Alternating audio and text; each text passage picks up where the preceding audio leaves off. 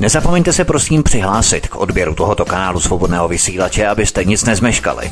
youtube.com lomeno c lomeno radio sv studio tapin radio. Dejte si prosím odebírat tento kanál kliknutím na červenou ikonku v horní pravé části obrazovky s nápisem odebírat a zaškrtněte také symbol zvonečku, abyste byli informovaní o nahrání každého nového pořadu. Tím také nepřijdete o čerstvé premiéry a rozmanité kauzy, které můžete dále sdílet na sociálních sítích. Příjemný, krásný, dobrý večer, dámy a pánové, posloucháte Svobodný vysílač, máme něco kousek po devatenácté hodině a vítá vás od mikrofonu Vítek. Novinář a pedagog Petr Žantovský, jeden ze sedmi členů Rady Č T K, kandiduje jako nezávislý v kolínském obvodu do Senátu. Podporu mu vyjádřilo hnutí S P D. Do Rady veřejnoprávní agentury byl zvolený za hnutí ANO v roce dva tisíce osmnáct. Jak se Petr Žantovský vypořádá s ostrou konkurencí rodiny předsedy STANu Víta Rakušana, která je na Kolínsku známá? Jaké priority si Petr Žantovský určil do Senátu a co by chtěl v horní komoře primárně prosadit a s kým? Co může senátor reálně ovlivnit a jak by měl lidem skládat účty ze své práce? Nejenom o tom si budu dnes u nás na Svobodném vysílači povídat s kandidátem do Senátu právě s Petrem Žantovským. Petře, dobrý večer, vítejte. Já zdravím, děkuji za pozvání a dobrý večer všem.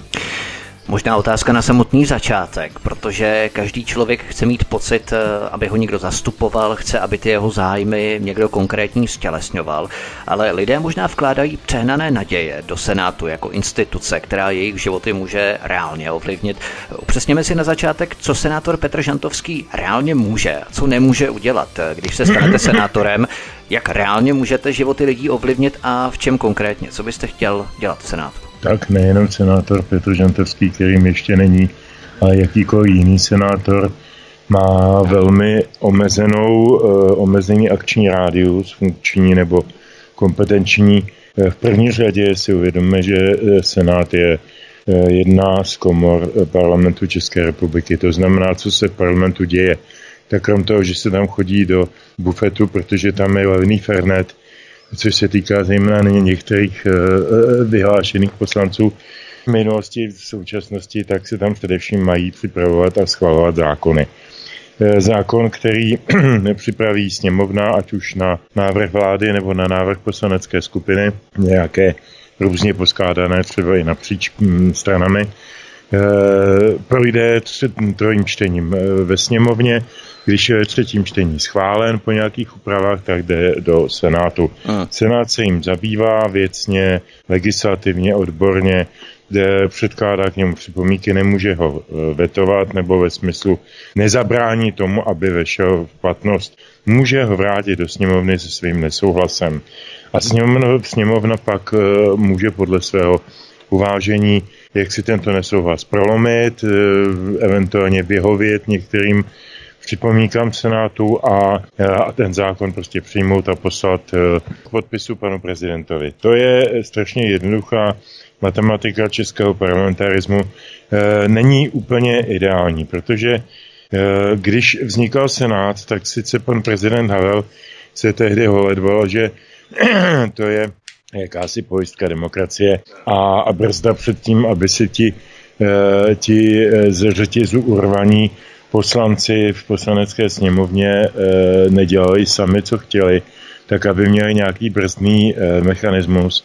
E, ale jak jsem teď právě říkal, tak e, každý vidí, že ten brzdný mechanismus je skoro bezzubý, e, nebo respektive může dělat jakési e, tance okolo e, těch jednotlivých věcí a může vlastně neformálně třeba i přimět tu sněmovnu nad tím, aby se zamyslela a věc nahlédla z jiného pohledu. A třeba i jako nakonec jako přijala ty pozměňovací návrhy a teda a teda a teda. Toto Senát dělat může, nic jiného dělat nemůže, respektive. On dělá spoustu věcí, které jsou na pomezí eh, jakéhosi eh, standardního parlamentarismu a, a na pomezí aktivismu. Eh, jsou někteří senátoři, v současnosti pánové Wagenknecht, eh, Láska, Já nevím, jak jací další. V minulosti to byl třeba pan Michálek za Piráty, nebo, nebo pan, pan e, senátor z Jižních Čech, jehož jméno mi už vypadlo, Šesták, Jiří Šesták, kteří e, se vkládali do takových aktivistických věcí, jako třeba semináře o České televizi, o tom, jak je ohrožena svoboda slova v České televizi, jak ti zlí politici, jako kdyby ti senátoři nebyli politici, že? Jak ti zlí politici chtějí okrajovat svobodu slova těm hodným a báječným Markům Wollnerům a Norům Friedrichovým a, a tak dále, a tak dále, a tak dále. Prostě jako propůjčovali své jméno, propůjčovali prostory v Senátu a svoji autoritu propůjčovali výkřikům aktivistů, ať už to bylo z Fitesu, nebo, nebo z Arasu, nebo z jiných profesních organizací. A oni se, oni tímhletím vlastně legitimizují tyhle ty, dejme tomu řekněme občanské, nebo já bych spíš řekl profesně zájmové aktivity, které směřují k čemu? No většina těch takových těch aktivistů, kteří tam chodili na tyhle semináře, já jsem se na ně chodil taky dívat a hádat se s nima, tak většina z nich hájí svoje vlastní koryto, protože většina z nich je na tu Českou televizi navázána svými honoráři, svými projekty, svými filmy, svými dokumenty, nevím čím dalším. Čili vlastně jim jde jenom o to, aby mohli e, sami rozhodovat o svých vlastních penězích, které jim ovšem musí podle zákona sypat občané. To je něco tak nemravného, že musím říct, že to byl jeden z důvodů, proč jsem se nakonec nechal uvrtat do toho, do té, do té volební letošní e, čtverelky, řekněme. Takže, takže, takže toto ještě, promiňte, dodám, e, já to vždycky říkám, jezdím teď hodně po venkově, po, po vesnicích, ti starostové jsou velmi rozumní, jsou to solidní lidi, e, a napříč stranama, to, tam, tam to nerozhoduje zdaleka ta stranická nomenklatura, tam rozhoduje to, jakou pověst ten člověk v té obci má, a jak mu lidi důvěřují. Jsou lidi, kteří jsou v mandátu třeba sedm osm období. Já vím, že starostou e, Mokré Horákova v Brně, to teda není můj e, obvod, byl pan Pejřil, nevím, jestli čtyři nebo pět období. Starostou jedné obce na Ústecku byl dnešní senátor Doubrava asi dvacet osm let nebo kolik takového dobu. To jsou lidé, kteří mají doma e, velmi, velmi dobrý renomé a s těma má smysl mluvit. Od těch má smysl se učit. Ale vždycky jim říkám hned na úvod, přátelé, prosím, až sem přijede nějaký kandidát a řekne vám, že vám zařídí nový vodovod, novou dětskou školku, případně domov pro seniory, nebo, nebo uklidovou četu, která vám tady uklidíte nepořádek za obcí, tak mu nevěřte, protože nic z toho neudělá, nic k ničemu z toho není oprávněn. Nemá z sebe menší kompetenci. S takovými věcmi se obraťte na krajský úřad nebo případně na jiné e, orgány, ale rozhodně ne na, na parlament jako na zákonodárný sbor. Ten nic takového nedokáže. Tak většinou mi velmi dobře rozumějí, protože už tam viděli desítky kandidátů do Senátu, kteří jim slibovali právě ty obecní žumpy, jímky a a školky a tak. Ano, to jsem chtěl přesně dodat, že to je v kompetenci právě kraje anebo jednotlivých municipalit, komunálů, nikoli senátu jako této instituce. V těch aktivistických agendách pokračují dále trud senátoři Jiří Drahoš, Marek Hilšer a další, kteří v podstatě si z prezidentské volby udělali jakýsi předstupeň pro jejich kandidaturu následnou do senátu. O tom se můžeme dále bavit. Nicméně, abychom přikročili tedy k vám, Petře, podle jakého klíče jste se rozhodoval, jaká strana či hnutí bylo dobré, aby vás podpořilo? Máme tu totiž z brusu nové hnutí Trikolora, které se na politickém pelotonu profiluje jako velmi nadějné. Vy jste měl dříve také blízko k O D S, působil jste jako poradce Václava Klause staršího, jehož jméno je s Trikolorou nepřímo spojované. Nemáte vy svým konzervativním založením blížeji spíše k tomuto hnutí Trikolora? Tak předně je asi zapotřebí říct, že já jsem za těch třicet let od převratu E, nikdy o vstup do politiky neusiloval, byl jsem osloven asi sedmkrát. Poprvé byl, to bylo v červnu devadesát tehdejším hnutím za občanskou svobodu, což bylo jakési integrální součást občanského fóra a fungovalo to už za komunismu a já jsem se s nima od, té, od toho komunismu znal, tak ze mnou přišel, jestli teda do toho federálu, že bych v devadesátém roce, říkám, kluci, neblbněte, já jsem novinář, já jsem studoval žurnalistiku, chci psát pravdu a konečně můžu, tak si přeci teď ve svých dvaceti osmi letech nebo blíknu kvádro a A, a kravatu a nebudu chodit někde dělat chytrýho, když můžu konečně psát o světě, jaký je nebo jak ho vidím. Takhle jsem se vymlouval velmi dlouho a velmi často. Ty, to volání bylo z různých stran. Máte pravdu, že nejčastěji z O D S, protože dokud byl předsedou strany O D S Václav Klaus, tak jsem k té straně měl docela vlídnej vztah. Jsem celoživotní bezpartijní, před listopadem i po něm, nebyl jsem nikdy členem žádné strany, předesílám. A velmi si na tom zakládám, že jsem libero, že jsem člověk, který se smí a může a je odpovědný sám proti vůči sobě se svobodně rozhodovat. Takže jsem se vždycky svobodně rozhodoval, komu udělím svoje sympatie. Ta, ta ODSka za Klause držela e, myšlenkovou linii, která je mi velmi blízká, tu konzervativní, tu, e, tu, kde se praví, že svoboda je víc než dobro. Že dobro je, je, je jakási proměnná veličina. Každý si představuje dobro jinak, jistě jinak si představuje dobro paní Maláčová nebo pan Petříček a jinak si dobro představuje Petr Ampl nebo jinak si dobro představuje Petr Hayek nebo, nebo Václav Klaus si taky určitě představuje nějaké dobro, ten starší i ten mladší. Ale jsou to různá dobra, která se odvozují od specifiky toho člověka. To znamená vnucovat svoje vlastní dobro ostatním jako univerzální je vlastně jakoby proti svobodě. Jde proti svobodě, proto pro mě byla vždycky svoboda nejvíc. A s tou svobodou jde, jde ruku v ruce odpovědnost za své činy, které konám tedy svobodně. To pro mě bylo ultima, je to, je to, není to nic novýho, nevymyslel jsem to, vyčetl jsem si to z Hayeka, tak jako mnozí jiní konzervativci a z Misese a z Šumpetra a, a z dalších. Já konec konců sice nejsem ekonom, ale vyučuji na Vysoké škole ekonomické žurnalistiku e, a podobné, podobné mediální disciplíny a jsem tím pochopitelně prostředím načuchnutý, studuju si ve svém vlastním zájmu ty knihy a zjišťuju, jak dávno už ty slova zazněly, jak dávno už ty, ty pravdy tady jsou mezi námi a jak strašně úslovně po všechno ta leta mnozí a mnohé skupiny a mnozí abonenti moci proti ním útočí, protože svoboda je jedna, ta je nedělitelná, když to dober je moc. Já vás s omluvou přeruším, protože abychom opravdu stihli odpovědět všechny otázky, které tady máme, máme přece jenom vymezený nějaký čas. Vy tady nevnímáte Václava Klause mladšího jako člověka, který jaksi převzal tu pochodeň, myšlenkovou, ideovou pochodeň po svém otci a reprezentuje, stělesňuje nějaké myšlenky, kterým jste upínal vaší pozornost v rámci O D S za Klausových časů? Hele, ještě se vrátím teda s dovolením, to jsem nedořekl té předchozí otázce a bude to zároveň odpověď na tuto. A budu se snažit být stručnější, omlouvám se, já mám, mám takový z té školy naučený rozkycávací styl. Jasně, kdybychom měli dost času, tak je to v pohodě, ale přece jenom nemáme jasně, toho času jasně. tolik.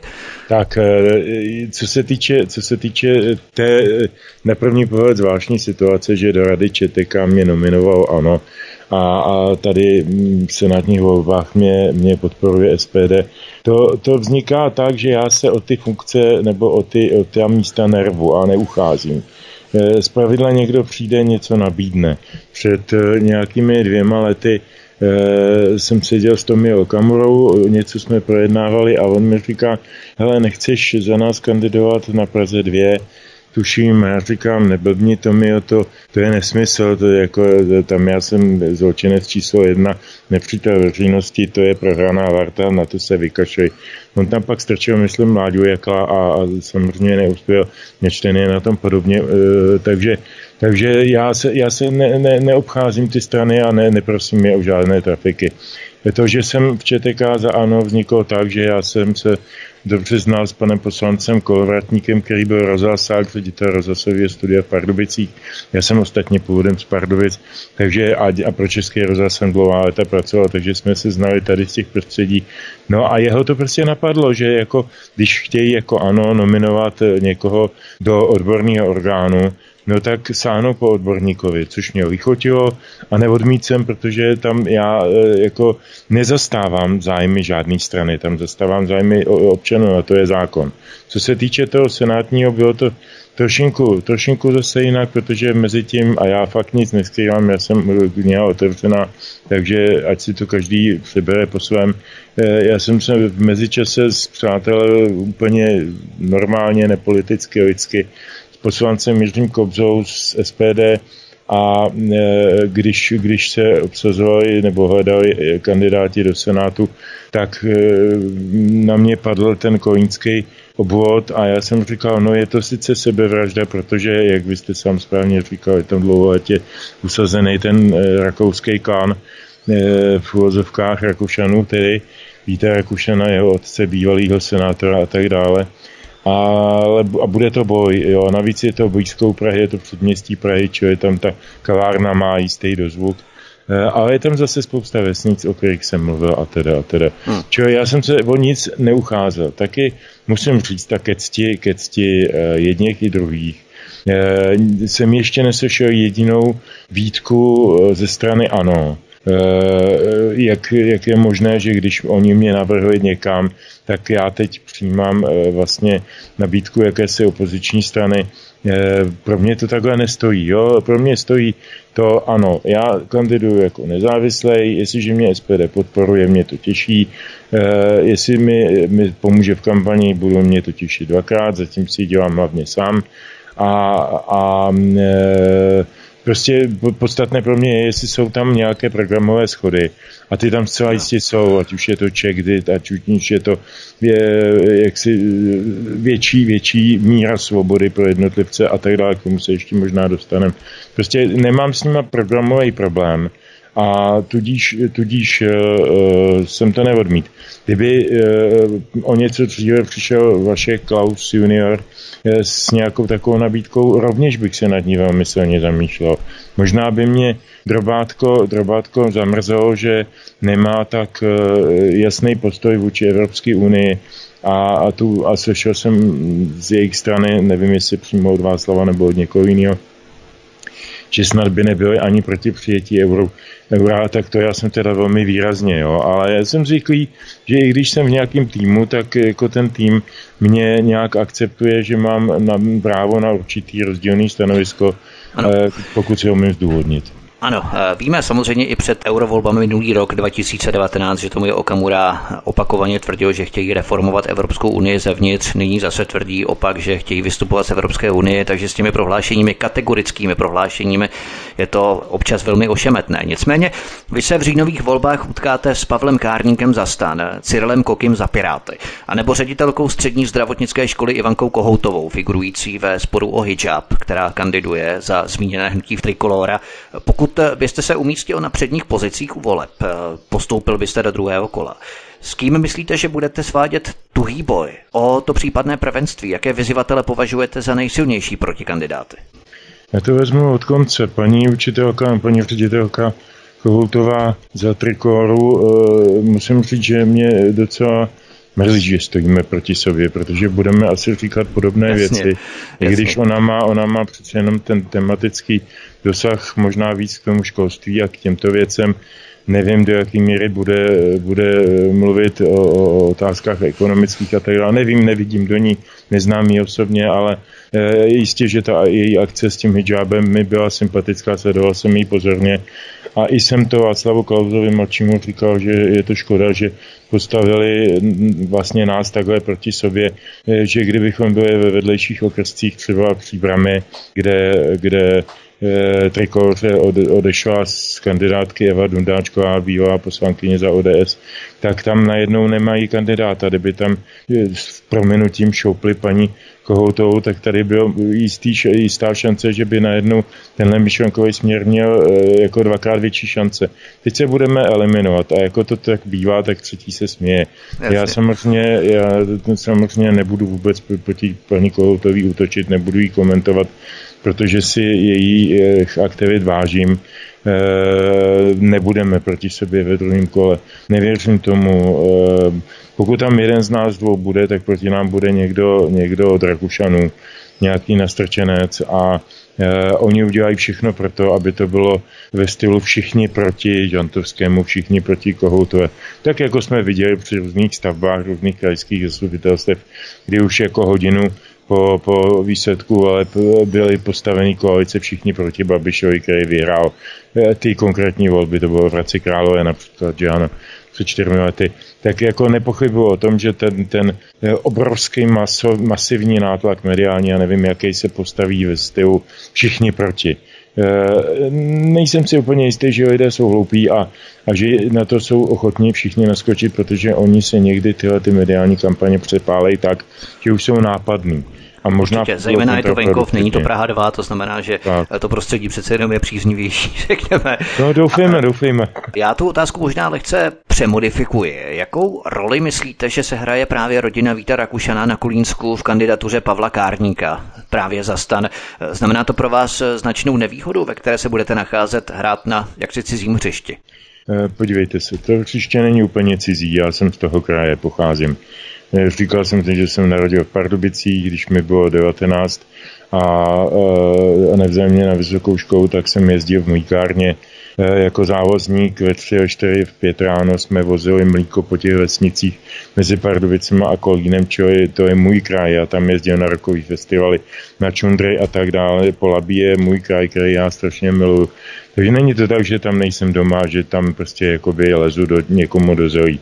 Já si myslím, že pan Rakušan a celá jeho family už tam funguje strašlivě dlouho. Já nevím, do jaké míry mají podvázaný, jaký vazby podnikatelský, politický, nevím, pana Kárníka neznám, v životě jsem ho neviděl, ani potom dvakrát netoužím, nevím, co bychom si asi tak řekli, s panem Rakušanem se potkám občas v parlamentu, třeba na podvýboru pro svobodu slova nebo na volebním výboru. On má takový zvláštní zvyk, že neodpovídá na pozdrav, když nechce. Jo? Já ho vždycky pozdravím a on se tváří, že, že před ním je, je, je zeď nebo mlá nebo něco jiného. Je to takový jako velmi, velmi suverénní člověk, který si myslí, že by mu patřila funkce předsedy země koule. Já prostě s těma lidma já nebojuju, protože mě tyhle lidi vlastně nezajímají. Já, já k nim nemám co dodat. To jsou lidi, kteří pracují jinými metodami než já. Já se snažím pracovat argumenty. Já no. jsem od něj ještě žádný argument nikdy neslyšel. Ještě možná poslední otázka před písničkou. Nakolik je podle vás důležité stranické tričko při volbách do Senátu? Volí se spíš osobnosti nebo lidé podle toho, za jakou stranu kandidují? A je jedno teď, jestli jako nezávislí nestranici anebo členové přímo těch daných stran nebo hnutí. Neprofilují se tady spíš osobnosti před optikou podle barev a politických dresů? To byl původní záměr a smysl toho Senátu. A to, to, to, o tom mluvil už zmíněný prezident Havel, že vlastně tady jde o, o vybrání nějakých osobností, které jsou eh, jaksi autoritativní pro veřejnost bez ohledu na to, kdo politicky za nimi stojí. Takže máte asi pravdu, eh, že tohle by mělo fungovat. Eh, jsou výjimky, jako byl zesnulý pan senátor Kubera, který byl zakládající člen O D S tam na tom Teplicku, ale pak tam byl nevím kolik období primátorem a byl v místě, byl v místě tedy respektován, takže on byl zároveň za O D S a zároveň za Kuberu. Ale takových, takových příběhů tady zase moc není. Jo. Ještě, hmm. ještě bych si možná vzpomněl na, na pana senátora Dinsbíra, který byl v Kladně, teď tam končí a teda upřímně doufám, že končí, ale to je můj soukromý názor, nejsem kladenský občan, nerozhoduji o tom. A ten tam byl samozřejmě za sociální demokracii, ale taky za Dinsbír, ale ne za sebe, ale za svého tatínka, který tam byl senátorem předtím a zemřel v průběhu mandátu, takže, takže Madej naskočil díky jeho jménu a myslím, že občané už dneska vidí, že spolu mají společné jen to jméno a trošku podobu. Takových příběhů je X, ale myslím si, že platí to, co jste říkal, že by to měly být ty osobnosti. Pojďme od českoamerického občana George Dinsbíra poněkud dál. Zahrajeme si písničku a po ní budeme pokračovat dále v našem povídání s novinářem a pedagogem, kandidátem do Senátu za volební obvod Kolín s Petrem Žantovským. Posloucháte Svobodný vysílač, od mikrofonu vás zdraví Vítek. Dobrý poslech. Novinář a pedagog, kandidát do Senátu za volební obvod Kolín Petr Žantovský s podporou S P D jako nezávislý je naším hostem u nás na Svobodném vysílači, od mikrofonu vás zdraví Vítek. Mnoho kandidátů má už svoje kontakty, zkušenosti, které nabrali během své svého výkonu funkce. S kým jste chtěl v Senátu navazovat spolupráci v případě, že se do horní komory dostanete? Protože v Senátu je samý doktor, učitel, starosta. Není vaše zaměření dost odlišné od většiny obsazení v komoře? Budete si vůbec mít s kým rozumět, nemyslím ani tak co do titulu, spíše do toho názorového rozložení nebo zaměření? Víte co, zase si uvědomíme, že tam jde o zákonodárný sbor, tam se rozhoduje na jedné straně o zákoně o České televizi a na druhé straně o zákoně o odpadech. Což neslučuju, to mě napadlo až teď, že to vypadá dost divně takhle v jedné větě, ale, ale prosím, neberte to tak, jo, jako je to náhoda. Možná byste chtěl metaforicky naznačit odpad nechtěl ve srovnání s Českou televizí? Nechtěl jsem nic metaforicky naznačit, opravdu. Jak říká, jak říká Ladislav Smoljak v té jedné exerci Mirvanově, my nesmíme ani naznačovat. Dobře. E, tak ne, ne, ne. Tam, tam vůbec nejde o to, jestli je, je tenhleten, tenhleten senátor bývalý lékař, nebo i vedle toho pěstuje ještě praxi, jestli tenhle senátor je učitel, jestli to byl ředitel školy, jako pan senátor, tuším, Růžička se jmenuje z Prahy, nebo, nebo dětská lékařka Jitka Chalánková z Moravy. To, to nerozhoduje. To, to, to může rozhodovat jedině tam, kde ti lidé jsou vybaveni nějakou nadstandardní odbornou vědomostí v případě zákona, který se týká té jeho oblasti. Ale jinak je to sbor lidí, kteří by měli reprezentovat jakousi obecnou moudrost při náhledu na, na ten který zákon. Já samozřejmě nemůžu jmenovat, senátorů znám v tom i v onom smyslu a s řadou z nich jsem už v minulosti mnohé věci podnikal, třeba odborné konference nebo tak. A mám, mám je trošku přečtené a je mi jasné, s kým, s kým asi mnoho společného nenajdu. Vy jste nějaký jména jmenoval, já jsem s tím nějaký jména jmenoval, nebudeme je opakovat. Ale to je proto, že to jsou lidi, kteří žádný názor nepi, ne, nereprezentují. Ty reprezentují buď to nějaký zájem, jako jsem vyhozený náměstek ministra financí, tak se budu bývalému ministrovi mstít a udělám si z toho doživotní program. Toho mě jako, jako senátní program přijde dost málo. Nebo nevzali mě na prezidenta, tak ho teda vemu toho senátora. To taky není zrovna úplně výbava odborná a možná ani lidská. Ale je tam hromada lidí a já jsem přesvědčen o tom, že je to nejméně polovina toho senátu, která má rozum v hlavě a partikulárně s nima bude možné jednat o čemkoliv, pokud Aha. se do té situace dostanu. Takže nebudu nikoho jmenovat, asi by to pro něj mohlo být polibek smrti v tuto chvíli, to bych nechtěl, ale pár přátel tam mám a, a vím, že jsou to lidé dobří. Ano, abyste si ty diplomatické dveře předčasně nezavíral, ještě než vkročíte třeba vůbec do té budovy Senátu. Ne, ne, to není tak, ne, promiňte. Abyste nejmenoval. To není, ne, ne, já nejsem, já nejsem diplomat vůbec. To, na to jsem se nikdy nehrál, já jsem, jak jsem říkal, kniha otevřena. Ve mně může každý číst, jak chce, ve, ve slabikáři, já nic nezatajuju. Konec konců mám hezký eh, volební heslo nebát se a nelhát, což jsem samozřejmě z části parafrázoval z Masaryka. Ale prostě lhaní je předstupeň k krádeži, to víme z toho protekadla a kdo, kdo, kdo kráde, ten bude vyset. Jako, já, já si myslím, že člověk by měl respektovat nějaké základní pravidla života, ať už tomu říkáme desater nebo jinak. Ano, ano. Jo, tak prostě pro mě to stojí takhle. A já si teď fakt nehraju na diplomata. Já opravdu nechci ublížit lidem, kteří tam teď jsou, aby jim jiní lidé zítra říkali, ježiš, ten hnus, ten o tobě mluvil tak pozitivně, no to s tebou teda už nepůjdu ani na oběd. Jo, tak to, to, to, i takhle malí lidé ta, se tam vyskytují. To je možná právě škoda, že se tady vyskytují podobné animozity, nebo řekněme antipatie mezi některými lidmi, které dokážou jít až takto hluboko. Já jsem si právě v tom, když jste hovořil v předchozím vstupu o těch školkách, nevím, školách, silnicích a těch skládkách odpadu za tou vesnicí, Já jsem si ani vybavil Zuzanu Čaputovou mimochodem. Tak a to se dostane na prezidentku. Taková, víte, od vás. Bojovat za odpad, tak možná budete i prezidentem. Když jsme se právě bavili o tom, tak mě napadla taková otázka, do jaké míry chcete v Senátu ovlivňovat tvorbu zákonů, které se dotýkají samosprávy a běžného života lidí, protože samotné kraje také připomínkují zákony. Chcete speciálně třeba i na tohle dohlížet, aby vám i Kolínsko získalo určitou záštitu pro okres, za který byste byl zvolený? Podívejte se, to jsem zapomněl na začátku říci, vedle toho, že teda Senát posuzuje návrhy zákonů přicházejících ze sněmovny, tak má vlastní sen- zákonodárnou iniciativu, čili je dost dobře možné, že Senát připraví nějaký zákon eh, a třeba se týkající nějaké, nějaké takové regionální záležitosti týkající se určitý, dejme tomu, interpretaci nebo poloze více regionu, to znamená, má to celostátní dosah. Není to jenom jedna skládka odpadu za nějakou, za jednou obcí, ale je to, je to třeba rozpočtové určení daní nebo další různé věci, které mohou nějakým způsobem ovlivnit životy obcí všech velikostí. A to potom má smysl a to bych si samozřejmě jako velmi přál, aby jsme se do takových věcí, věcí dostávali. Aby se, aby se trošku celá ta finanční mašinerie, který se říká státní rozpočet, aby se trošku decentralizoval, aby ty lidi v těch obcích měli více svobod, než mají dneska, aby si mohli více rozhodovat o penězích, aby nebyli neustále pod nějakým, nějakým damoklovým mečem, ať už našeho ministerstva, nebo nějaké evropské směrnice, nebo něčeho.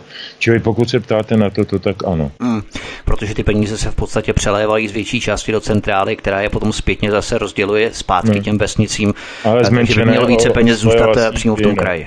No, přesně, přesně. Mm-hmm. Jak by měl podle vás fungovat senátor jako osoba, aby svým počínáním vyvracel ty všeobecné přesvědčení o zbytečnosti této drahé instituce a takzvané pojistky demokracie, o které jsme mluvili? Měl by senátor být jakýmsi spojovacím článkem mezi regionem, centrálou, zprostředkovávat komunikaci s krajem, být oporou tomu regionu? Je tohle takový ten základ agendy, kterou by měl správný senátor naplňovat? Já tím možná tím, co řeknu, nějaké lidi zklamu, ale odpověď je ne, navzdory tomu, že by to dávalo smysl. A dávalo to smysl, dává to smysl třeba ve Spojených státech, kde mají jednu komoru složenou podle, podle těch států jednotlivých, jednu komoru mají složenou podle, podle jiných parametrů, trošku jinak to zase fungovalo za socialismu, federální shromáždění, sněmovna lidu, sněmovna národů, vždy tam byl nějaký jakoby poměr, který akceptoval nějaký specifika určitého regionu nebo, nebo jiného hlediska. To tady není, tady je prostě jeden senát a ten je pro všechny a jako, že tam jste za Český Budějovice nebo za Vyškov, Je, je, je dobrý pro Vyškováky a Českobudějováky, pokud jste schopný pro ně něco e, dělat v tom legislativním slova smyslu. To je jedna věc. Druhá věc, co by měl ten senátor dělat? Měl by především vystupovat co možná nejvíc veřejně, vyjadřovat se k věcem, které jsou bolavé pro lidi nejenom v jeho okrsku, ale v celé zemi. E, proto já mám jako jeden, jeden z bodů programu ochranu národních zájmů, přestože vím, že jeden samojediný jedna osmdesátina jednoho nějakého sboru e, jako ne, ne, nepodnítí a nedocílí třeba Chexitu nebo nějakého radikálního řešení, ale, ale a, nebo reformy Evropské unie, když jste to prvé citoval od tohoto Mia Okamury, tak to, to samozřejmě je běh na dlouhou tráť, ale ten člověk by měl vystupovat tak důvěryhodně a říkat věci, pokud možno, tak podle pravdy, aby ty lidi přiměl k samostatnému myšlení a oni se potom dokázali samostatně rozhodovat. V tomto směru si myslím, že je jako velký díl autority senátora. Než půjdeme k tomu vašemu konkrétnímu programu, na jakých pilířích stavíte vaší kampaň a prosazované cíle v Senátu, tak my se tady bavíme o tom, do jaké míry je dobré nepodceňovat soupeře. A v té souvislosti se vás chci zeptat, z jakých ingrediencí chcete míchat koktejl vaší kampaně, protože člověk vašeho ražení se chce celkem logicky vyhnout nějakým vykřikovaným kategorickým heslům triáčnicky jako na pouti, ala koupte si cukrovou vatu nebo pojďte si zastřílet, Ale zase na druhou stranu příliš květnatá vysvětlování nebo intelektově náročná vysvětlování spoustu lidí odradí. Nebudou tomu rozumět, anebo nebudou chtít ani tomu rozumět. Bude je to nudit, hodí tam jiný večerník, který je více pobaví. Tak jak vyvážit ty oba extrémy? Nestat se příliš sploštilým, plytkým, líbivý marketing a tak dále, ale na druhou stranu zase ani příliš rozvláčným formulováním vizí ty lidi neodradit. To je základní otázka, kterou si klade každý, kdo se politickým marketingem zabývá, vyvážit právě různost publik. Svého času geniálně to dokázal a v tomto směru byl určitě, řekněme, následováním hodným vzorem Miloš Zeman, který dokázal na velmi lidové úrovni pohovořit s občany Nového Veselí, té vesničky, kde má ten svůj bivák, a kterou dobře znám, protože já mám podobný bivák, jiný trošku o dvě vesnice vedle, takže tam tudy jezdím na kole a vím, že to je prostředí opravdu klasicky venkovské, kde ty chlapy nejdou daleko pro slovo, kdy jsou rovný, přímý a ano, když se ano. nemají rádi, tak se dají po hubě a všechno je zase dobrý. Tak s těma lidma on dokázal mluvit tak, aby mu rozuměli. A pak den na to vylezl na Žofínský ekonomický fórum a promluvil jako univerzitní profesor ekonomie. To je úžasná e, flexibilita a svědčí to o jeho retorických a intelektuálních schopnostech, které projevil mnohokrát. E, jako dneska v druhém období už je to zase o něčem trošku jiném, ale, ale v minulosti to takhle fungovalo velmi dobře. To je, hezky se to řekne, taková jako, jako rada nebo floskule a těžko se to dělá. E, já spolehám na to, že, jak jsem řekl, mluvit se svými studenty. Víte, jako mě chodí do třídy lidi po, po buď to maturitě nebo bakalářském studiu. Lidi, kterým je dvacet, mají velmi, velmi, velmi, velmi malé, většinou velmi malé povědomí o souvislostech mezi událostmi v dějinách nebo o fenoménech společenského života.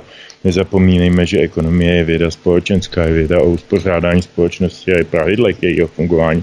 Takže ty lidi by měli mít absolutně, jako, jako první by měli pochopit všechny souvislosti a vnímat, hledat je, ty souvislosti. A oni na to nejsou nacvičení z těch středních škol, často ani z toho bakalářského studia. Já se tomu nedivím, ale je to něco, z čeho musím vyjít. Takže, takže když to tak řeknu, naučilo mě to říkat ty věci jim lapidárně. Kdyby mě někdo natočil moji přednášku, doufám, že to ještě nikoho nenapadlo, tak by se možná divil, jak málo takzvaně pseudoodborného tam zazní. Ale jak se snažím jim vyprávět různý příběhy, příhody, e, příklady, tak na těch se to samozřejmě nejlépe, nejlépe dělá. Jo, tak uvedu jeden příklad, teď odejdu z té školy, ale tam mě to, tam mě to naučilo. To, to, to, to je, jako myslím, že je báječná škola pro každého. Ehm, e, vezmu jiný příklad, který, který mu mě e, přivedla jedna včerejší korespondence s jedním člověkem. Tak existuje tady nějaký dlouhodobý spor o to, čemu se říká přiměřená obrana. To je něco, čemu každý rozumí. Máte dům, vleze vám tam zloděj. Vy samozřejmě nevíte, jestli je ozbrojený nebo není, ale je pravděpodobné, že je nebezpečný. Každopádně vás může majznout vaši, vaším vlastním tam klackem nebo něčím a rozhodně nemá ve vašem majetku co pohledávat. V tu chvíli vy se jako vlastník toho majetku musíte bránit, jo? A nemáte v tu chvíli čas přemýšlet, jestli, jestli když máte zbraň v, v zákonném držení, jestli ji namíříte na jeho břicho nebo na koleno, jestli se trefíte do toho kolena, anebo ho jenom naštvete a on vás zabije o to rychleji. To jsou prostě irelevantní nesmysly, které si můžou vymýšlet jenom teoretikové a pseudohumanisti. Prostě tady platí jednoduše, toto je můj majetek, toto je můj život, já mám plné právo na jeho ochranu všemi prostředky. A, a máte, máte jednoduše vysvětleno odborníkovi i laikovi. Tomuhle porozumí každý. Čili to je, to je způsob, kterým já, já uvažuju a mluvím s lidma. A jinak jste se ptal jako na tu, na tu formu právě, právě proto, co říkám teď. Já spolíhám hlavně na kontaktní kampaň, na to, že jezdím po těch vesnicích dneska, teď skončíme za chvilku, jedu na další dvě štace e, mluvit s lidma, který tam, který tam e, jsou v municipalitě a, e, a, a vlastně zkoumat, přemýšlet s nima, e, o čem, o čem, co jsou jejich témata, co, co, kde se můžeme prapnout s tím senátním, e, s tou senátní kompetencí a tak dále, tak dále. E, představovat se těm lidem, jako ne každý mě musí znát, někdo, kdo čte parlamentní listy, mě zná, protože jsem tam dvakrát, třikrát týdně. Někdo, kdo občas poslouchá Svobodný vysílač nebo Svobodný vysílač, tak mě zná, protože vy se mnou děláte už, já nevím, pátý rozhovor na Svobodném vysílači na Banské Bystrici jsem každý druhý týden. Čili jako lidi, kteří sledují trošku aktivně tu mediální politickou scénu, tak vědí, kdo jsem. E, ti, kteří na to nemají čas nebo je to nezajímá, tak těm se musím představit a tak, aby to oni pochopili. Vy si zakládáte na vaší nezávislosti, nestrannosti, objektivitě jako novinář. A tohle byly právě ty hlavní atributy k tomu, že jste nakonec na nabídku podpory hnutí S P D kývil, že si budete moci zachovat vaše zásady, kterými se řídíte celý život. Nicméně nemáte obavy, že i když kandidujete jako nezávislí s podporou konkrétního hnutí, takže v některých dílčích otázkách budete muset lehce korigovat vaší rétoriku a ohnout lehce některá témata, abyste příliš výrazně neodbočoval nebo nevybočoval mimo tu rétoriku podporujícího hnutí, prostě abyste se sladil a když to vyjádřím lehčí metaforou, nevnášel jste falešné tóny do toho univerzálně hrajícího orchestru. To jste řekl hezkou metaforou, no.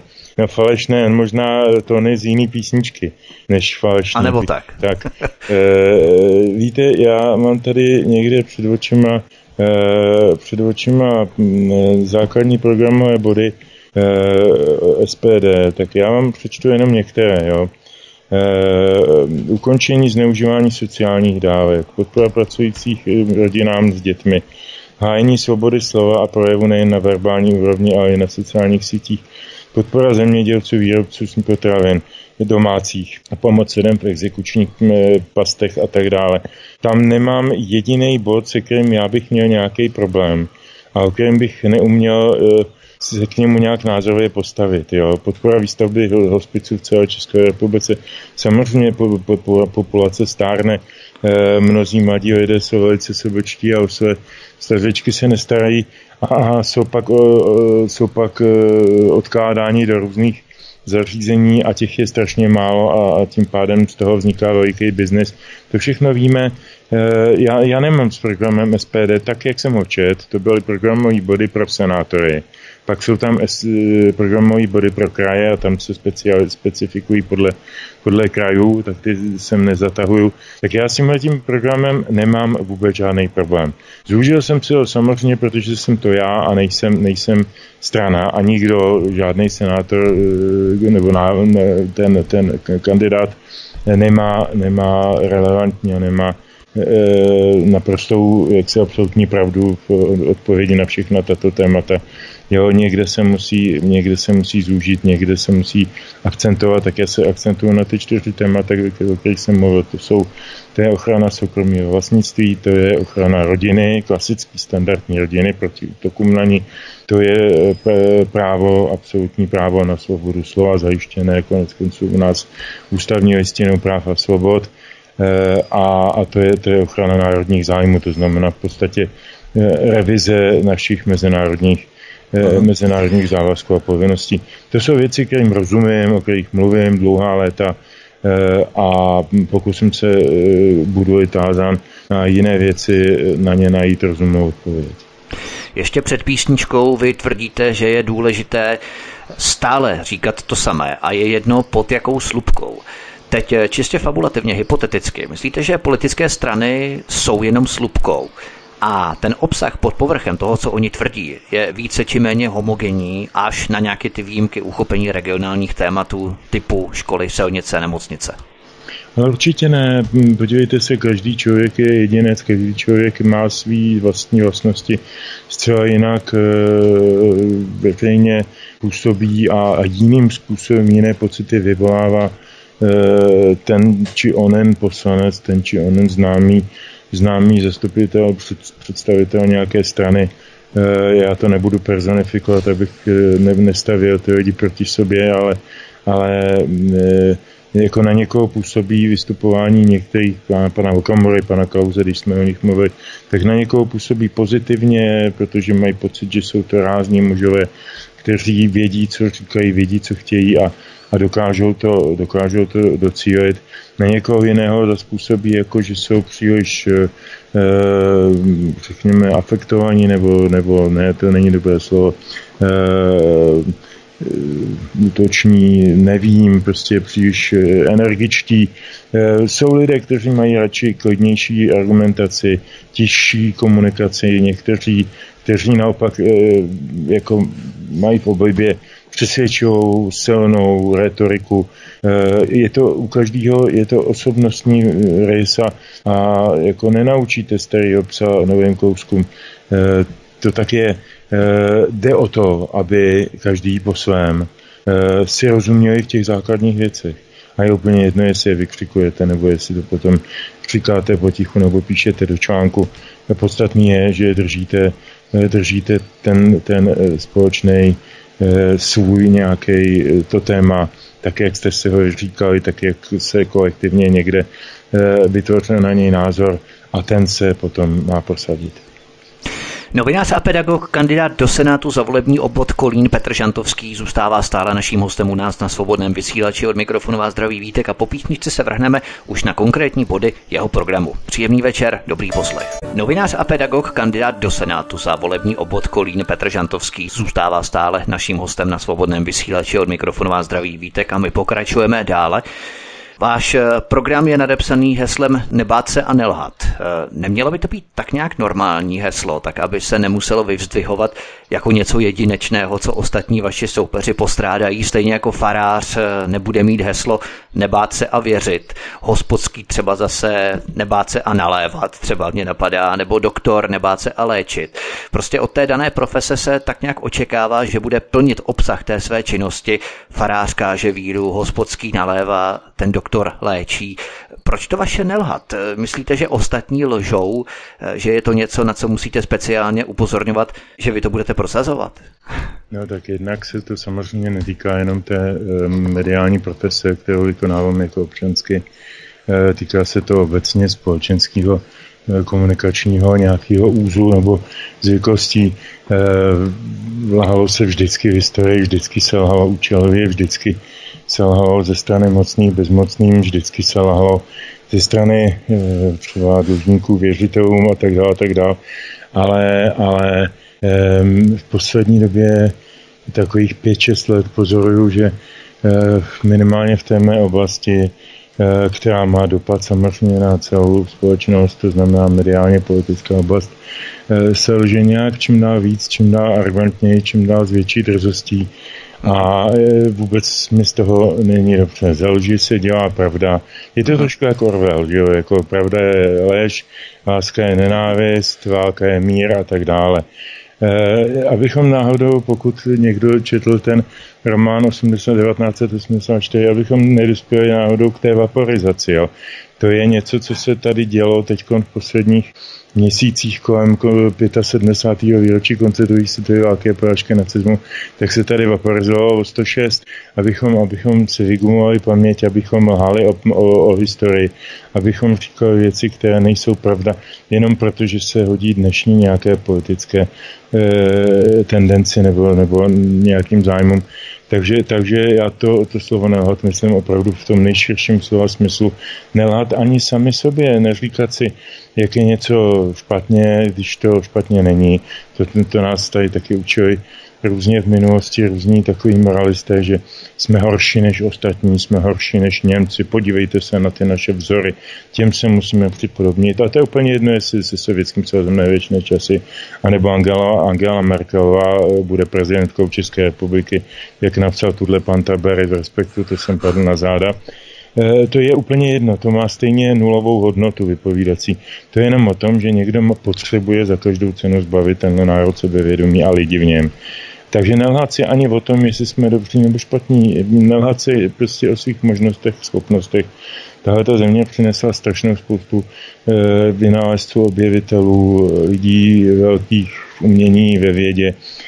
Kdyby to někoho zajímalo, já jsem si dal tu práci a několik desítek takových unikátů jsem vypsal do jednoho článku, mám ho na svý webovce, když dovolíte, bych si Aha. udělal teď pí árko. Určitě, tak proto jsme taky tady. Webovka, webovka je strašně jednoduchá, w w w tečka petr žantovský tečka cz dohromady to Petr Žantovský a najdete tam vlastně moje články za poslední období a jeden z nich je právě, se týká i toho národního sebevědomí.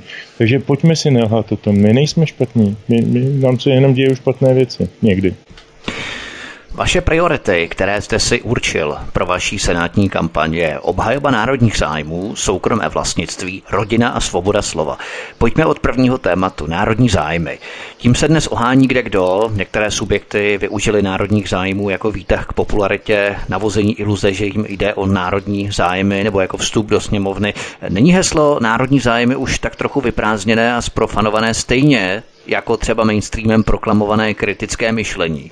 Ale pokud někdo začne být vážně kritický, tak už je to zase špatně a šíří dezinformace. Asi se shodneme, že národní zájmy není úvodník respektu, ve kterém se Erik Tabry domnívá, že by Češi zvolili hlavou českého státu Angelu Merkelovou. Ale co konkrétního máme ve vašem pojetí rozumět pod označením národní zájmy? Předně rehabilitaci toho pojmu národ. Národ, když se podíváte do, do statí Tomáše Masaryka, to je jistě autorita pro nás všechny v určitém slova smyslu, tak on se otázkou národní zabýval nejenom v knize Česká otázka, v knize Světová revoluce, ve svých přednáškách, které měl v průběhu první světové války. Málo, málo se znají a je to velká škoda, málo se čtou, protože on se tam velice silně zabývá pojmem národ. Definuje ho jako kulturní entitu, to znamená nejenom jako určitý souhrn nějakých obyvatel na nějakém území, ale jako souhrn lidí, kteří jsou spojeni historií, kulturou, zvykama a dalšími x možnostmi a specificky se zabývá otázkou malého národa. Postavení malého národa mezi velkými.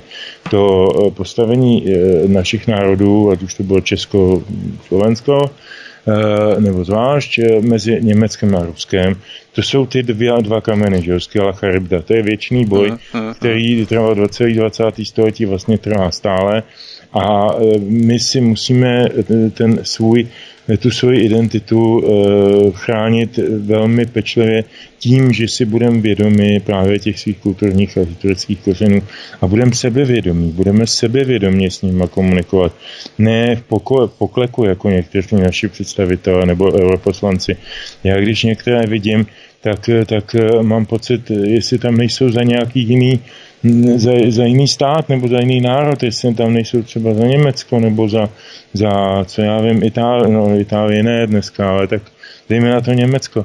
E, že prostě, jakoby paní Jourová to konečně řekla, přesně když ji poprvé zvolili eurokomisařkou, tak prohlásila, já tady nejsem za Čechy, já jsem tady za Evropu. E, tak já nevím, Evropa nic není, Evropa je kontinent. Jo, takže, takže, takže fakt si myslím, že se spletla trošku ve svém určení, anebo je chyba v celém tom určení té instituce a pak je třeba tu instituci e, analyzovat a říkat si, v čem je e, ona dobrá pro nás a v čem my pro ní. A já se domnívám, že z logiky zájmu národa by mělo být, aby, aby ta unie, když už ji máme, aby sloužila těm národům, ne aby ty národy sloužily té unii. A v tom je hlavní jaksi rozdíl mezi tímto názorem a, a nějakými takovými efemérními e, národoveckými řečmi, které vlastně nemají žádný argument. Máme tady potom další atribut vaší kampaně nebo další prvek vaší kampaně, téma spíš. A to je soukromé vlastnictví. Lidé vlastní byty, vlastní domy, nemovitosti. Nebudeme teď řešit, jestli na to mají, anebo jestli vůbec mají možnost si vzít hypotéku. Ale čistě vlastnictví jako takové. Jaké útoky podle vás probíhají na soukromé vlastnictví, že to tvoří jedno z vašich témat, které chcete hájit na půdě horní komory? Zase, je to, je to skoro jako se vším, o čem si povídáme, jde o nějakou redefinici nebo, nebo spíše upřesnění toho, kterého pojmu a pak si, když si upřesníme obsah toho pojmu, tak jsme schopni si říkat, proč se ním zabývat a jakým směrem se ním zabývat. Soukromé vlastnictví je něco, co jsme před rokem osmdesát devět znali jenom v podobě, že jsme si koupili gramofon a na to el pé desku a nebo, nebo někteří byt, někteří auto, ale v zásadě ani k tomu jste vlastně neměl ten soukromovlastnický přístup, protože jste na to čekal několik let pro Fradník a tak dále, a tak dále, což, což samozřejmě určoval stát, takže jste byl stále v nějakém soustrojí státu. Dneska, dneska je soukromé vlastnictví běžný pojem, je to jeden z prvků svobodné demokratické společnosti a to nemusel napsat Hayek, to prostě je skutečnost. A, a je, potřeba, je potřeba je chránit, protože mám pocit, že tak jako za komunistů, tak i dnes je čím dál více tenhle ten pojem v ohrožení ze strany různých kolektivistických, aktivistických skupin.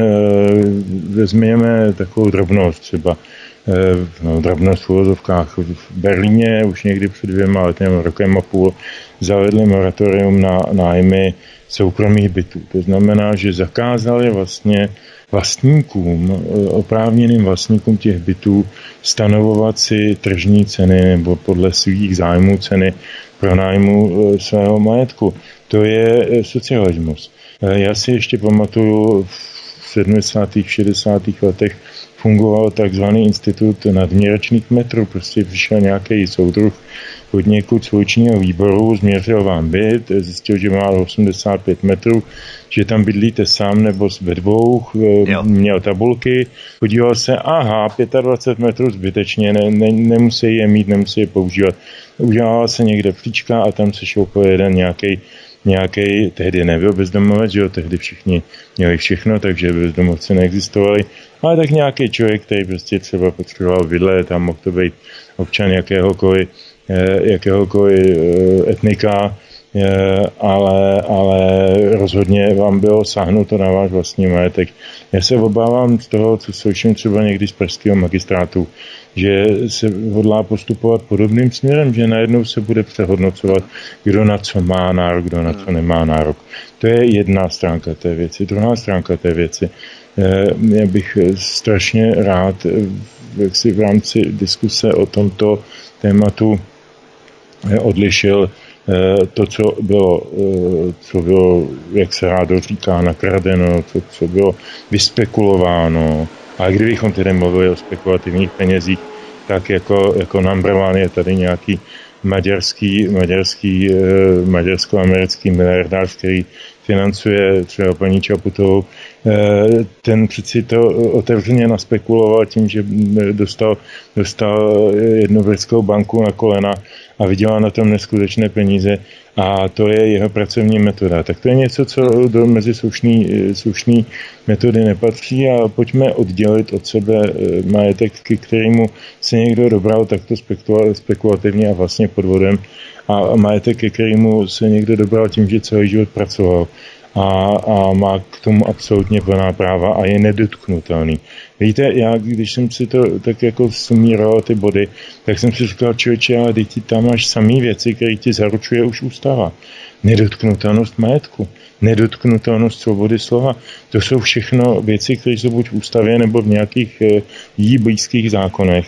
A já najednou musím dávat do programu věci, které by měly být samozřejmě. Ale dal jsem je tam, protože chci upozornit na to, že navzdory tomu, že máme ústavu a zákony, tak prostě ty věci nejsou tak, jak mají být, tak je zapotřebí se vrátit zase jenom k té ústavě. Stačí, stačí jenom ji dodržovat. To možná bychom se mohli dopracovat k myšlence a k úvaze o tom, jestli ta polistopadová nomenklatura politická v rámci privatizačních mechanismů a procesů, které tady probíhaly a která vygenerovala tu smetánku podnikatelskou střední třídy, opory a sloupy dnešní demokracie, na jakých základech stojí ty jejich majetky a zda mimo jiné, tak minimálně třetina majetků není získaná právě těmito podvodnými způsoby, které jste popisoval na pozadí George Sereše například. Podívejte se, já nejsem odborníkem na ekonomickou transformaci, nezúčastnil jsem se jí, já jsem byl zaměstnancem až do roku devadesát osm různých nakladatelství a vydavatelství a to byly vesměs soukromé podniky, z nichž většina vznikla až po roce osmdesát devět za soukromé peníze těch soukromých vlastníků, kteří předtím neměli vůbec nic, takže se a ne, nevyspekulovali si nikde nic na žádných privatizačních fondech. Čili to je praxe, se kterou já jsem vlastně nikdy nepřišel do styku, stále o tom slýchám, stále slýchám tutu od různých lidí z politiky i mimo, že tady se jedná o nějaké dva biliony nebo tři biliony, že nikdo není schopen se, se domluvit, kolik bilionů vlastně kdo ukradl. E, a že, že měla být nejdříve právní rámec a potom teprve privatizace. E, proti tomu stojí argument, že právní rámec nemůže být, když nemáme praxi. Pra, pra, právní rámec vzniká z praxe. Jenom v socialismu se vytvoří nejprve zákon a ten se pak nutí ty ostatní dodržovat. Ale ten zákon je vlastně prázdnej, protože neobsahuje tu živou zkušenost a i ty chyby, které byly během toho uskutečněny. Čili právo je vždycky jde za, za, za realitou, nemůže jít před realitou. To byla chybná, chybná interpretace Petra Pidharta a, a Pavla Rycheckého a tak dále, to bychom se dostali hluboko. Čili já, já jako si velmi dobře uvědomuju, a teď to řeknu jako obyčejný občan, a ne jako nějaký, nějaký kandidát a už vůbec ne jako novinář. Velmi dobře si uvědomuju, že ta doba byla atypická, byla naprosto unikátní, protože nikde na světě se nerozděloval sto procent státního majetku. I ta, i ta Tečerová rozdělovala jenom část toho státního majetku, to byly doly, to byla doprava, já nevím, co všechno tam bylo odnárodněno, ale my byli absolutně sto procent z celého toho sektoru nejvíce postátněni. Tady nefungoval jediný soukromý Švéd, na rozdíl třeba od Nedara nebo Maďarska, Polska. Čili, čili toto, toto byl unikátní proces, během kterého se samozřejmě museli vyrojit hordy šíbrů, který na tom vydělali a buď utekli na Belize, nebo, nebo dneska sedí v Jihoafrické republice, nebo co já vím, ale, ale prostě došlo na ně časem. A jsem takový optimista, že si myslím, že na každýho jednou dojde.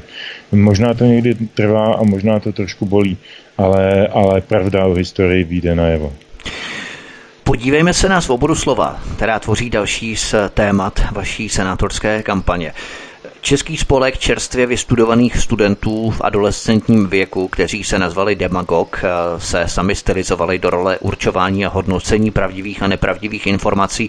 Demagog začal od konce května tohoto roku spolupracovat s Facebookem, kterému patří i populární obrázková síť Instagram.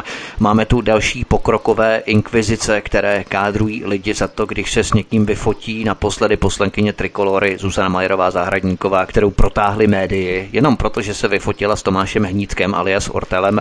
Můžeme hovořit i o Bohumilu Kartousovi z tajemných a iluminátských anonymních elfů, který je zároveň ředitelem Pražského inovačního institutu a tak dále a tak dále.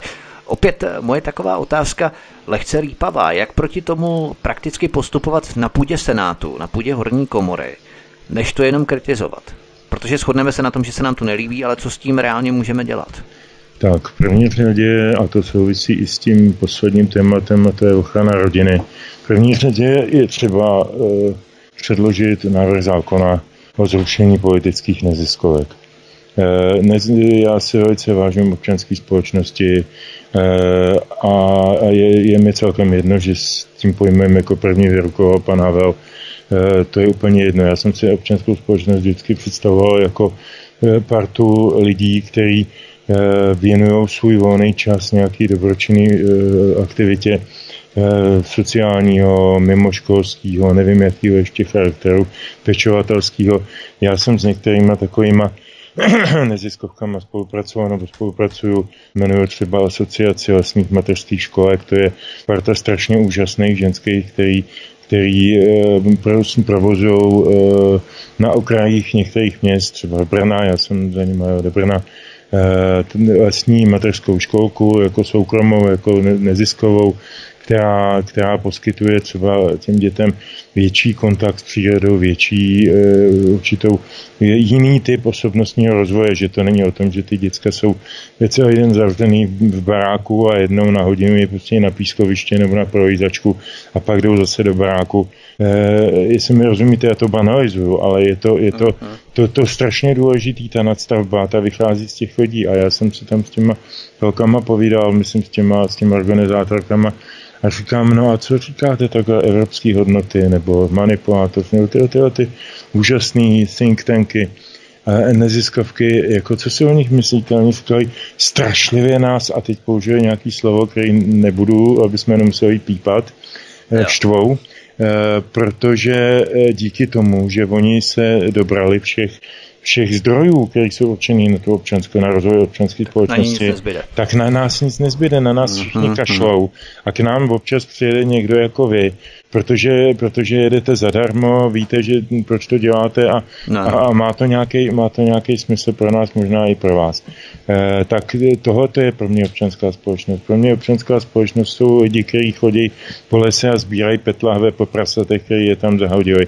Občanská společnost jsou lidi, kteří chodí do hospiců a, a drží za ruku ty, ty umírající lidi a, a čtou jim z knížky, ačkoliv třeba už je nevnímají. To jsou strašlivě silné věci.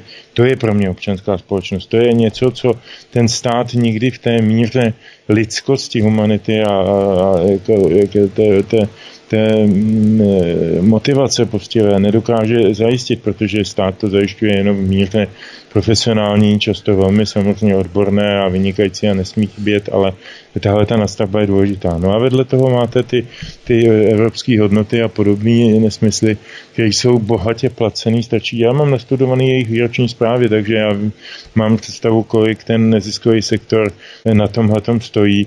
Jenom, jenom migračních neziskovek máme po České republice asi tři desítky a protejkání má, já nevím, vezmála půl miliardy korun z veřejných zdrojů, ať už z evropských nebo z našich municipálních, krajských, ministerských, nevím jakých. A ty, ty neziskovky nedělají lauter nic. Jednu z nich vede Jan Ruml. No tak si představte neziskovku, která se zabývá migrací. Když všichni říkají, že tady žádný migranti ne, nejsou, tak čím se mají zabývat? A vede to pan Ruml, jo, i ministr vnitra, no, a, a protagonista Sarajeva. No tak to se mi, to se mi zvedá, zvedá hlava e, vzhůru. A tohleto si myslím, že by mělo být absolutně odblokováno. Naprosto odříznutý všechny indoktrinační e, neziskovky tohoto typu v první řadě s člověkem v tísni. Ten má tři čtvrtě miliardy ročního rozpočtu a to je, to je organizace, která je státem ve státě, má dneska smlouvy s ministerstvem školství, chodí do škol, e, indoktrinuje ty děti, prostě říká jim, kde je pravda, kde je lež, kde je pravo, kde je vlevo, kdo je přítel, kdo je nepřítel, aby to ty děcka chápali. Jiná neziskovka chodí už do mateřských škol. Já jsem si v jejich výroční zprávě přečet, že navštívili třicet čtyři pražských mateřských škol s tímto indoktrinačním přednáškovým programem. E, indoktrinace se provádí na půdě skauta. Skauti mají politický školní mužstva, jako jsme my mívali za komunistů na vojně. Prostě neuvěřitelný, tam se sjedou skauti, kteří se mají učit vázat uzly a zapalovat, zapalovat vohínky a opíkat buřty a nevím přesně, co, přesně. Pomáhat v lese. A oni poslouchají pana, pana e, Šídla nebo pana Honzejka nebo prostě lidi z mainstreamových médií, jak jim vykládají, jak mají chápat svět, no kde to jsme. Tak to, to, to si myslím, že je jedna z velmi zásadních možností, jak prostě začít tvrdě makat na tom, aby tento typ neziskových organizací byl zrušen. To znamená, byly odříznuté ty finance, oni se budou hodit. Přesně tak, my se tady bavíme o kádrování, o pokorkových inkvizicích a agitkách, svazácích, kteří nám určují, co si máme myslet, jak máme chápat ten svět mnohdy v situacích, ve kterých bychom to ani neočekávali. Abychom přesně definovali a určili pojem pravda, to bychom museli najít nějakou přesnou teorii pravdy. Tahle otázka je už od dob Piláta velmi těžká. A pochybuju, že tito žvanilové začnou studovat od Platona, Aristotela přes Kanta až k různým interpretačním teoriím. Rozhodováním toho, co je pravda a co není, je dáno intuicí, skládání informací. Jak by bylo dobré ze Senátu zamezit stavu, aby si u nás nemohly samozvané spolky hrát na arbitry pravdy, protože senátor nejenom, že filtruje zákony z dolní komory, ale sám může i iniciovat nějakou legislativní změnu, třeba i co se týče vlivu podobných spolků. Ne jejich existenci, protože každý si může říkat, co chce právě, to je ta svoboda, že jo? Ale jejich neodůvodněného vlivu, bych to nazval. Je třeba tohle cesta, kterou byste se chtěl v Senátu vydat? No, jak říká můj kamarád Honza Šnajdr, za vším hledej stoupu peněz. Tyhle všechny firmy, elfové a všechny tyhle hovadiny by neexistovaly, kdyby nebyly bohatce, bohatě placený. Bohatě placený jsou, a krom toho mi teda speciálně u těhle vadí, že ta anonymita, když se podívám na manipulátory, tak aspoň vidím konkrétního pana Centera nebo nebo na evropské hodnoty, vidím pana Jandu, ale tyhle jsou záměrně anonymní. Čo? Já si můžu představit, kde koho, kdo to je, jako já to nevím. Pana Kartouse znám, znám pana Kartouse jako člověka, který no. svého času byl vynikající levicový novinář, psal pro britské listy, že? A no. najednou se z něj stal tenhle ten, tenhle ten bojovník za, za nějaké vzduchoprázdno, nevím za co, za teplou vodu, protože to ono není, tak já nevím, za co bojuje.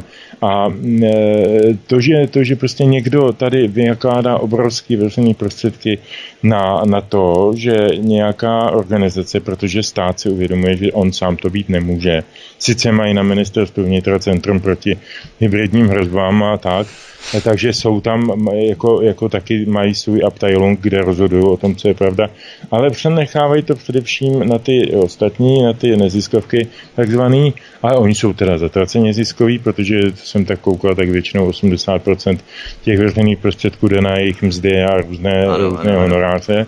Tak, tak a zbytek jde na ty brožury a na ty studie, analýzy a ty, ty produkty, které jsou za nimi vidět občas, tak, tak, tak kdyby nebyly ty peníze vynakládány, no tak tyto organizace zaniknou, protože to dobrovolně bude dělat jedině blázen a já nevěřím tomu, že jsou to blázni, to jsou často lidi vysokoškolsky vzdělaný a jsou, jsou prostě buď to jenom pomatený, nebo jak říkal Lenin, užiteční idioti, ale podle mě ty, ty lídři toho, toho celého hnutí mají jasný politický zadání a mají jasnou, jasnou trajektorii peněz, která do nich teče. Takže je to celý politická aktivita. Tady se někdo snaží vyložit svět podle svého a získat v tom světě dominanci nad ostatními. Ostatně, já už jsem tady jednou citoval toho Orwella. Nemusím chodit daleko, ten Orwell se nám tady naplňuje před očima.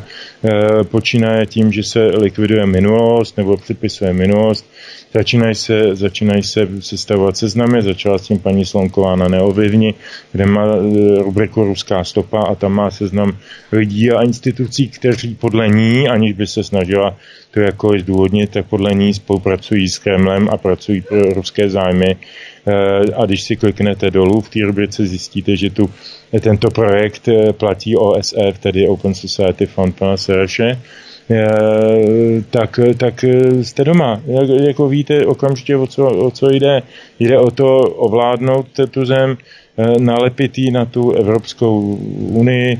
Někdo tomu říká čtvrtá říše, no tak já bych možná nebyl zatím tak, takhle ostrý, ale ale, ale moc daleko k tomu není, takže, takže to se dá, to se dá zákonem. Aha. Tím, co jsem říkal předtím, ano, zakázat politické neziskovky. Respektive ne zakázat, ať si dělají, co chtějí, ať si chodí po ulicích a rozdávají letáky, když si je sami vytisknou za vlastní peníze. Ale nedávat jim veřejné prostředky. Určit zcela jasně, na jaké typy činností jsou veřejné prostředky určeny a toho se držet. A to, to lze velmi jednoduchým zákonem. Blížíme se ke konci našeho rozhovoru, už jenom několik pár posledních otázek.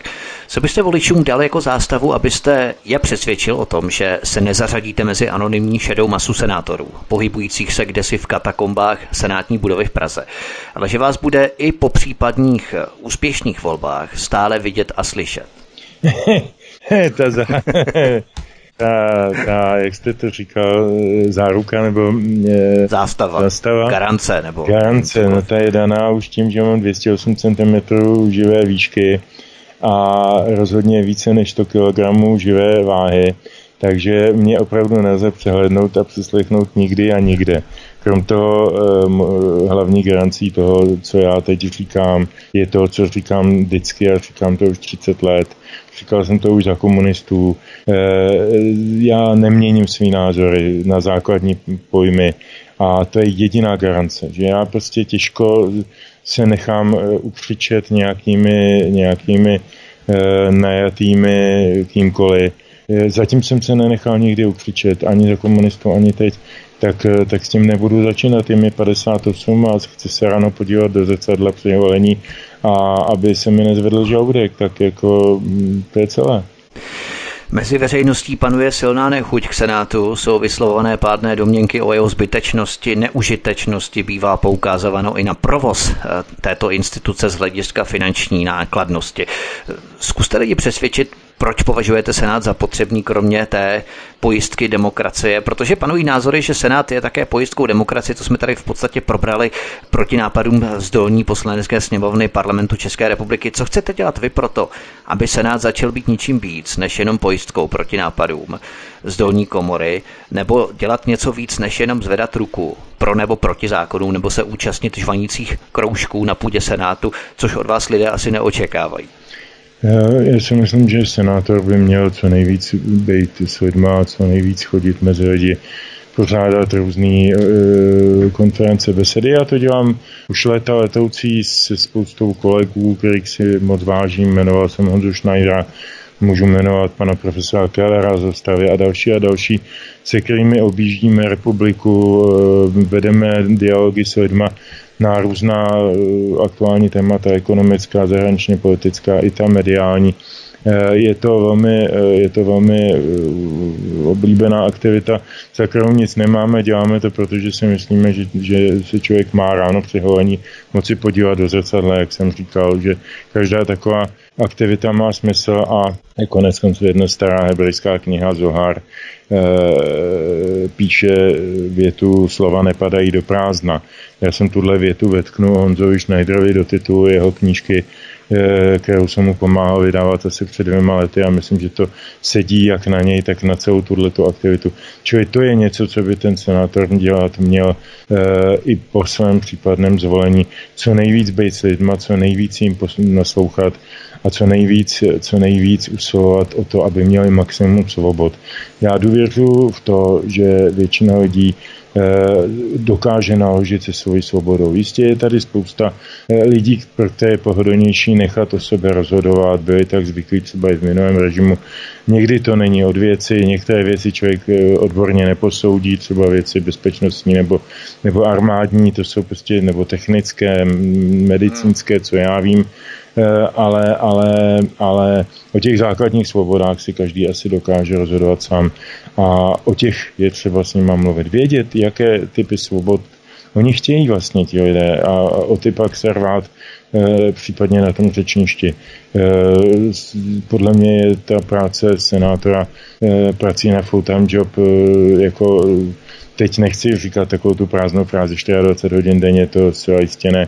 Já na rozdíl od pana premiéra hodlám i nadále spát déle než čtyři hodiny denně, poněvadž bych to nepřežil, ten zápřah, ale, ale je, to, je to práce na full-time job, nejde to jinak. A co se mě týče osobně, tak ještě zase z těch záruk, nebo jak to nazveme, je určitá publikační praxe, to je dlouholetá, třicetiletá, posledních kolik, osm let píšu každý týden dvakrát, třikrát na Parlamentní listy, to, to je známý médium, eh, hodně lidí mě zná právě o tamtať a vědí, jaký mám názor, že je neměním a, eh, a důvěřuji mi kvůli tomu.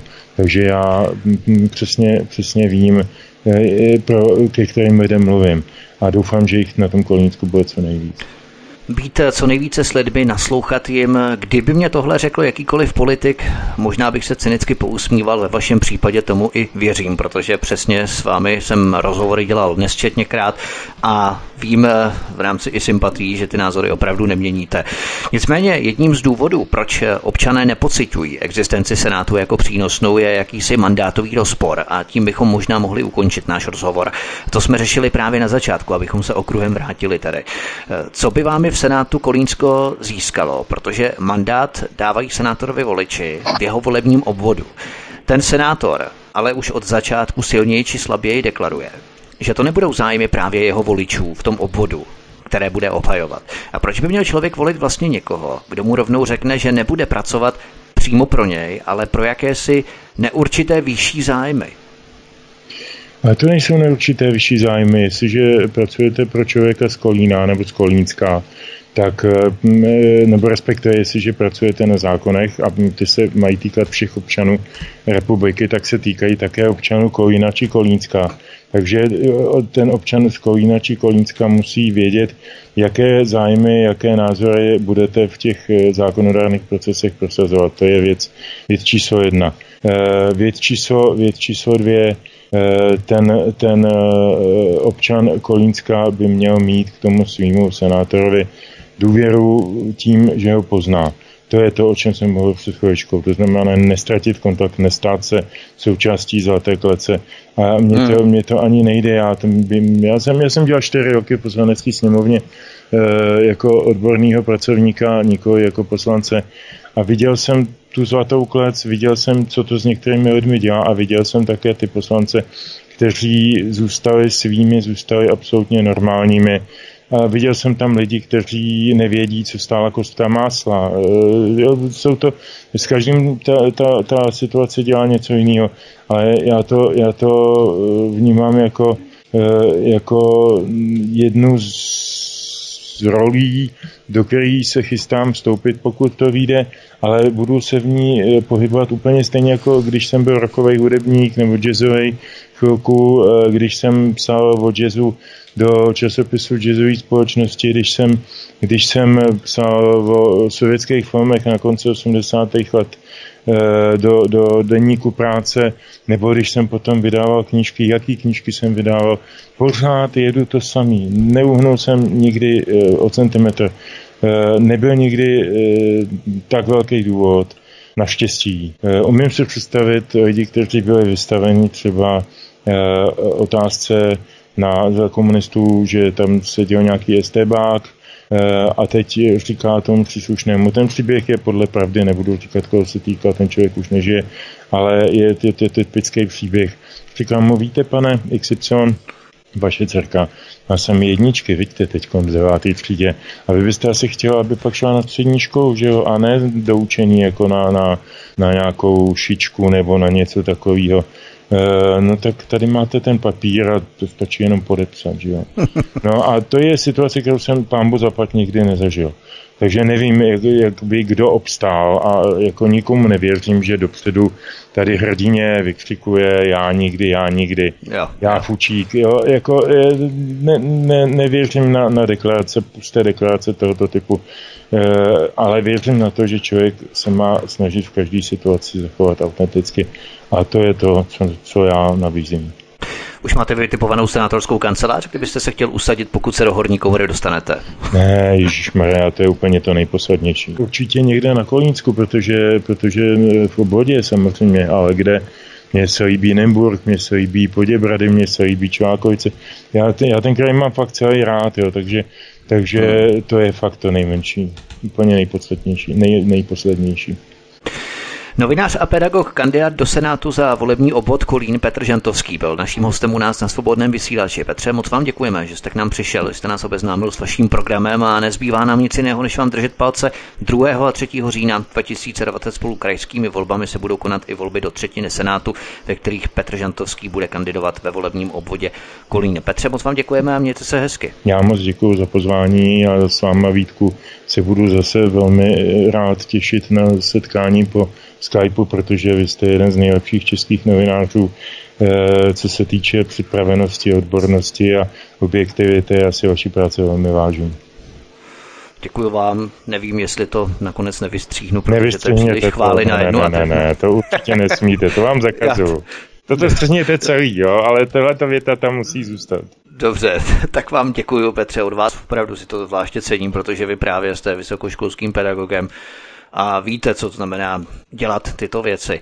Tento i ostatní pořady si, milí posluchači, stáhněte nejenom na našem mateřském webu Svobodného vysílače, ale navštivte zároveň náš YouTubeový kanál a tam prosím klikněte na pravé horní tlačítko, které je umístěné na obrazovce a které vám zajistí, že budete odebírat všechny pořady tohoto kanálu YouTubeového a tím nezmeškáte jakékoliv vysílání nejenom v rámci krajských voleb, ale i ohledně dalších kauz, které na Svobodném vysílači připravujeme. To by bylo všechno. Od mikrofonu vás zdraví Vítek, já vám přeju příjemný večer a příště se s vámi těším opět naslyšenou. Prosíme, pomožte nám s propagací kanálu Studia Tapin Rádio Svobodného vysílače C S. Pokud se vám tento nebo jiné pořady na tomto kanále líbí, klikněte na vaší obrazovce na tlačítko s nápisem sdílet a vyberte sociální síť, na kterou pořad nasdílíte. Jde o pouhých pár desítek sekund vašeho času. Děkujeme.